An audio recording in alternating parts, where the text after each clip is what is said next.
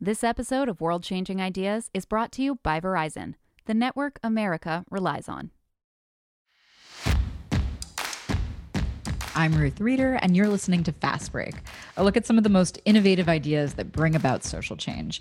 This week, we're reviewing what we learned about COVID this past year. First, we'll chat with an emergency physician and public health researcher about her experience. Then, we'll delve into how two popular governors responded to the crisis and how the public responded to them.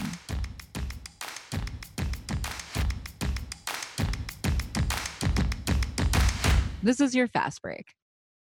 As part of Fast Company's new series called Lessons from COVID, I talked with Dr. Megan Ranney, who is a practicing emergency physician and director of the Brown Lifespan Center for Digital Health in Rhode Island.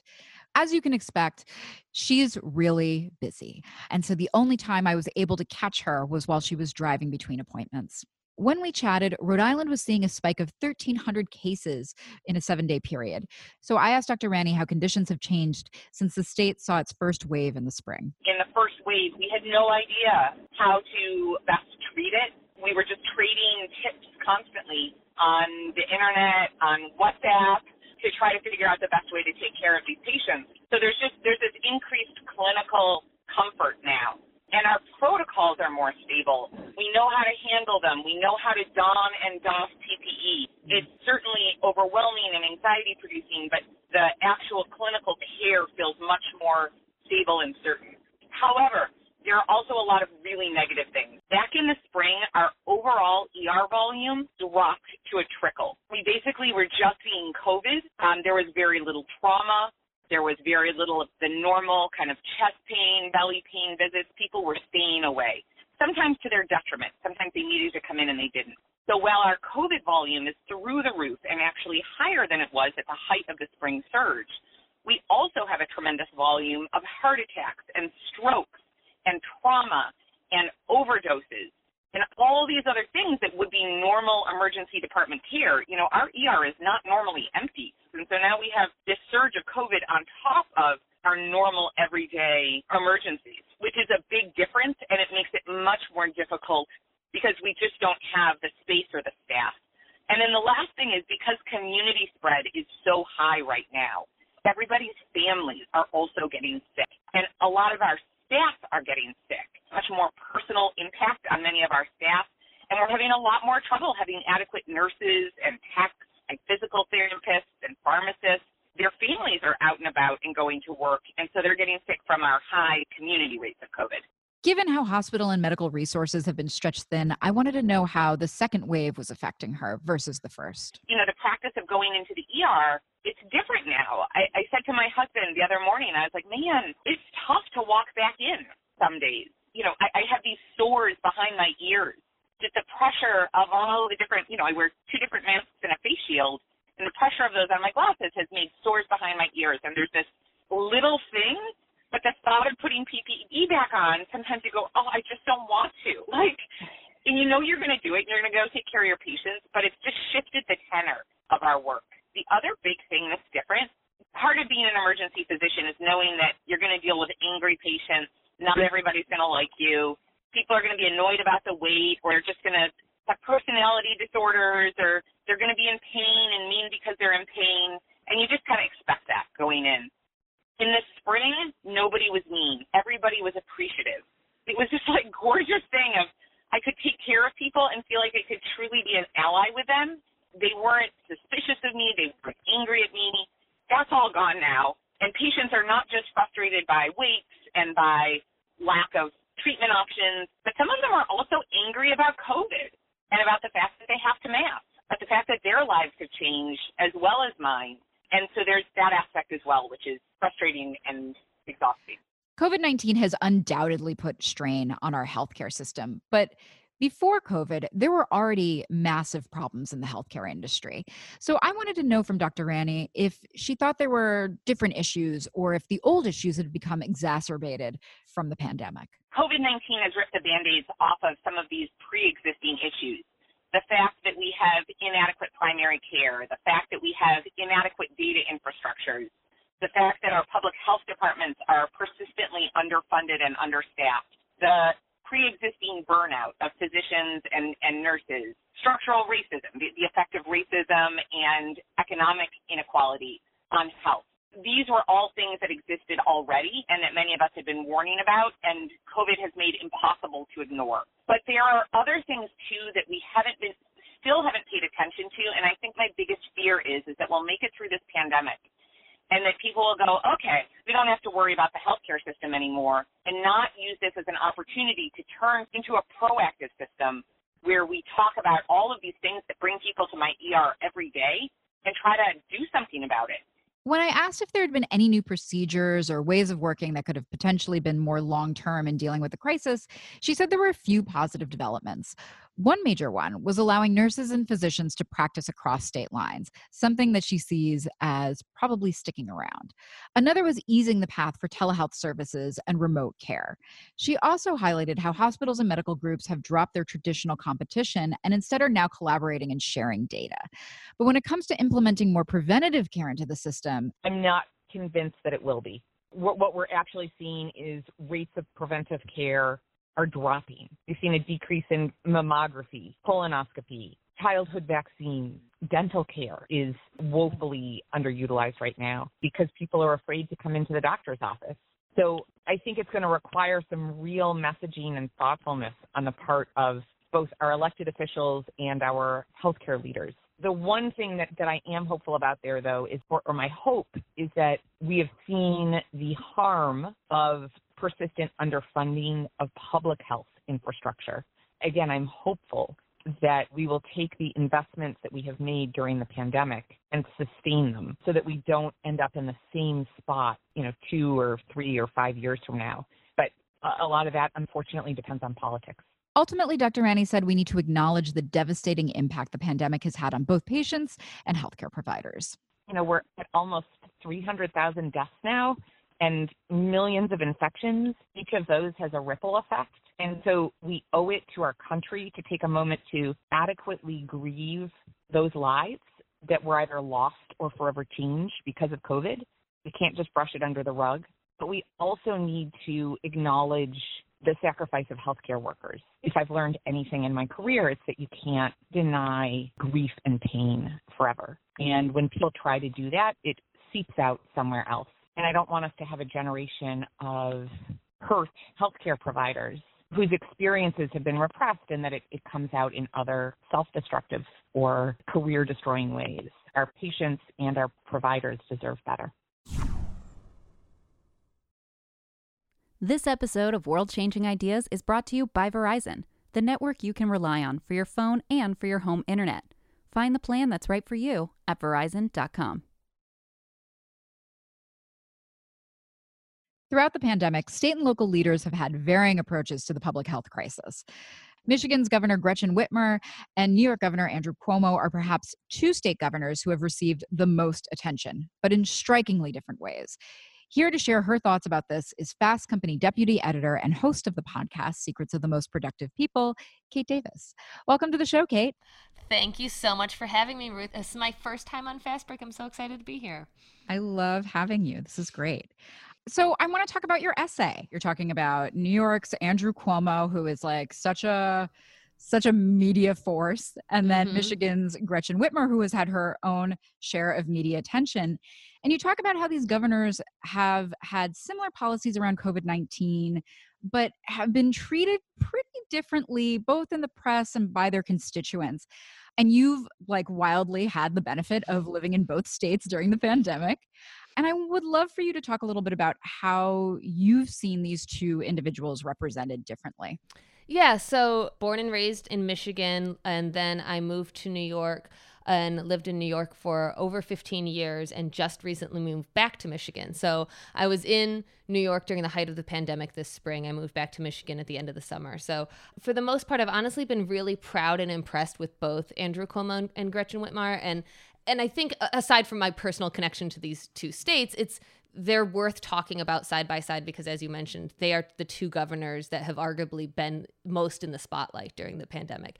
And as you kind of mentioned, like I was really proud to watch from New York, watch what Governor Whitmer was doing in Michigan because the way and the, the I've always kind of been like protective of the image of my home state and the way it's like perceived and talked about in the media. And both of them were really similar in their response. They both took very strong stances on mask mandates, on lockdown restrictions, but the way that America was introduced to them first is incredibly differently. So you think Governor Cuomo, if you didn't know who he was before COVID, by March, he certainly did. You know, his briefings were broadcast nationally. He was very instantly like lionized as a hero of the fight against COVID.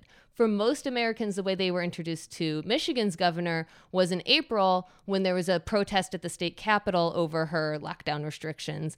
And it was to the oh so familiar chants of lock her up. Now, a lot of this was led by President Trump supporters, and President Trump has had a humongous role in fanning the flames of the backlash against her. But, you know, Trump is no fan of Cuomo either. I think the the way that the public has perceived the, these two governors and the way that people have reacted to them when really their policies and their approaches are similar is what i'm arguing basically in the essay is it's a little case study for sexism in america is you take these two governors that had very similar policies very similar reactions responses and the way that they've been treated is night and day. And do you think that's just by the president or do you think that that is also media portrayals or is it just sort of like the instances that were highlighted? Like obviously she had that incredible kidnapping scandal that was just i mean yes. stole some some limelight. So the interesting thing about it is you would think from the surface that she's wildly unpopular and New York's governor is wildly popular. But the actual fact of it is their approval ratings are, are pretty identical and they're pretty high approval ratings. People in Michigan, around 60%, have a, a very high approval rating of the governor. So it's not like everybody in Michigan hates her and everybody in New York loves Andrew Cuomo. I, as a former New Yorker, I can tell you a lot of New Yorkers do not love Andrew Cuomo before the pandemic, uh, uh, during the pandemic, and I'm sure after the pandemic but the shape of the coverage of the people who don't like them, A, B, the way that dislike manifests itself. So if you think about, and you just mentioned it, if you think about the two kind of most recent and most prominent backlashes against them, right? For Andrew Cuomo, it was the protest in Staten Island for a group of people who want to drink at a bar and they can't. Maybe kind of mentioned we hate de Blasio and Cuomo and they should be arrested, sort of thing. But no death threats came against them, right? The small fraction of people who don't like Michigan's governor, they took that dislike and they didn't like have a rally and say, we don't like her. I mean, they did that. But they also plotted to kidnap, murder, and overthrow Michigan's government.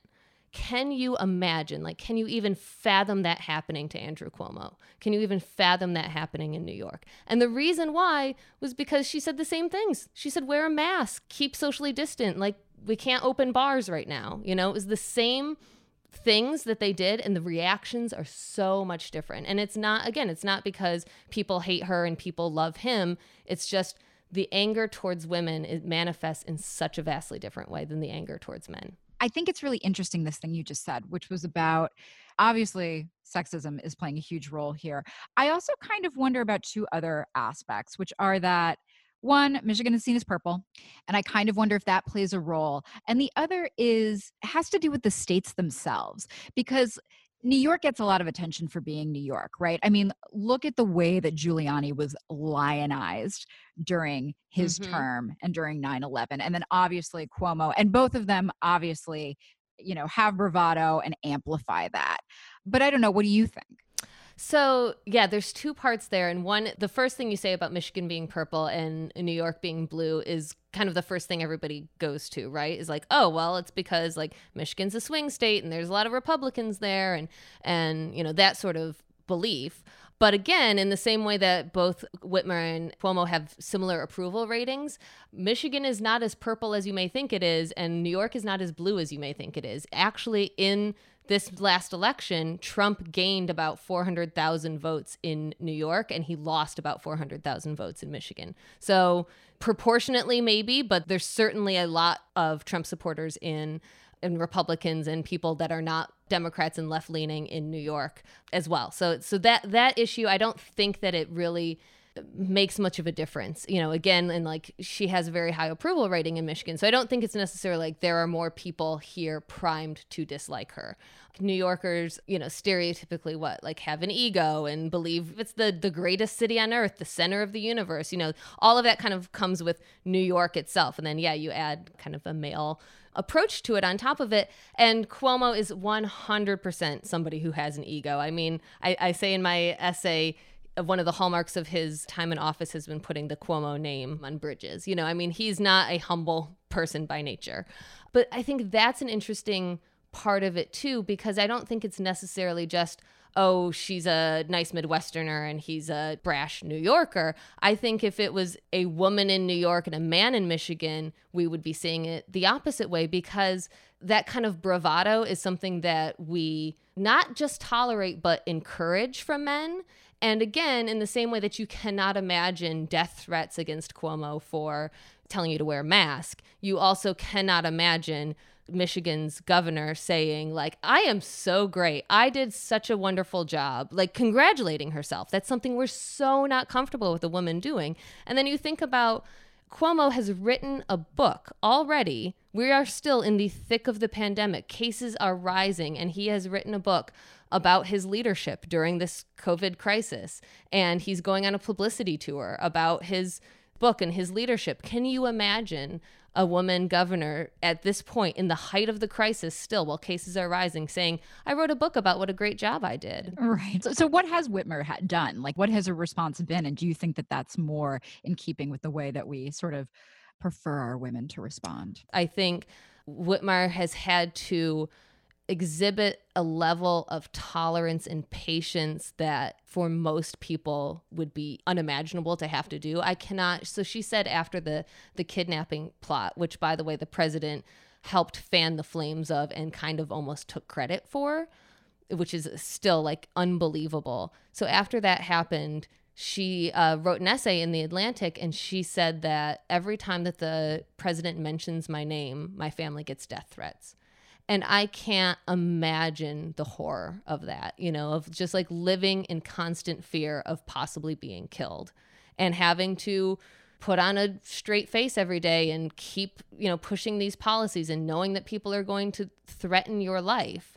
That's kind of to a certain extent what we expect of women in the public eye is to not crack their facade, you know, not get angry God forbid, never get angry, not get sad, not get, you know, not show emotions, not show weakness, not show anger, not brag, and also put up with death threats. You know, like that's, yeah. And in regards to get death threats specifically, I mean, that has become consistent with the experience of being a woman in power online. Mm-hmm. Absolutely. Mm-hmm. Yeah. And I also wonder, like, Kate, as a Michigander, as somebody from this state and also a woman, how does this make you feel?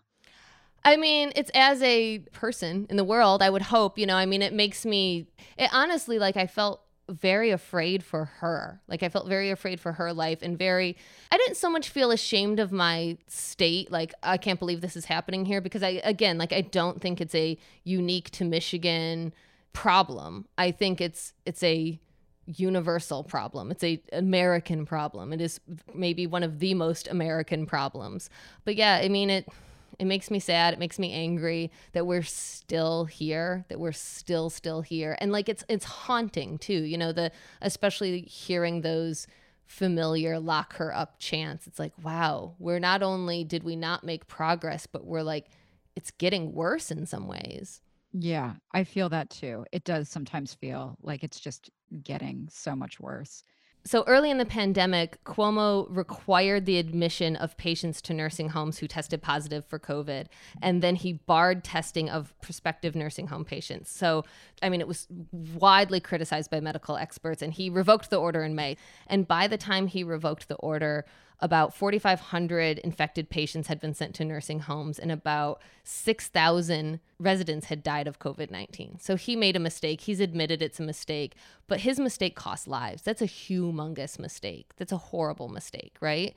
The biggest, most publicized mistake that Michigan's governor has made was she had all of these restrictions in the spring. She was getting backlash about like the recreational and like boating restrictions. And her husband called a marina owner and wanted to get his boat out. And he said, Well, I'm the governor's husband. Does that make a difference?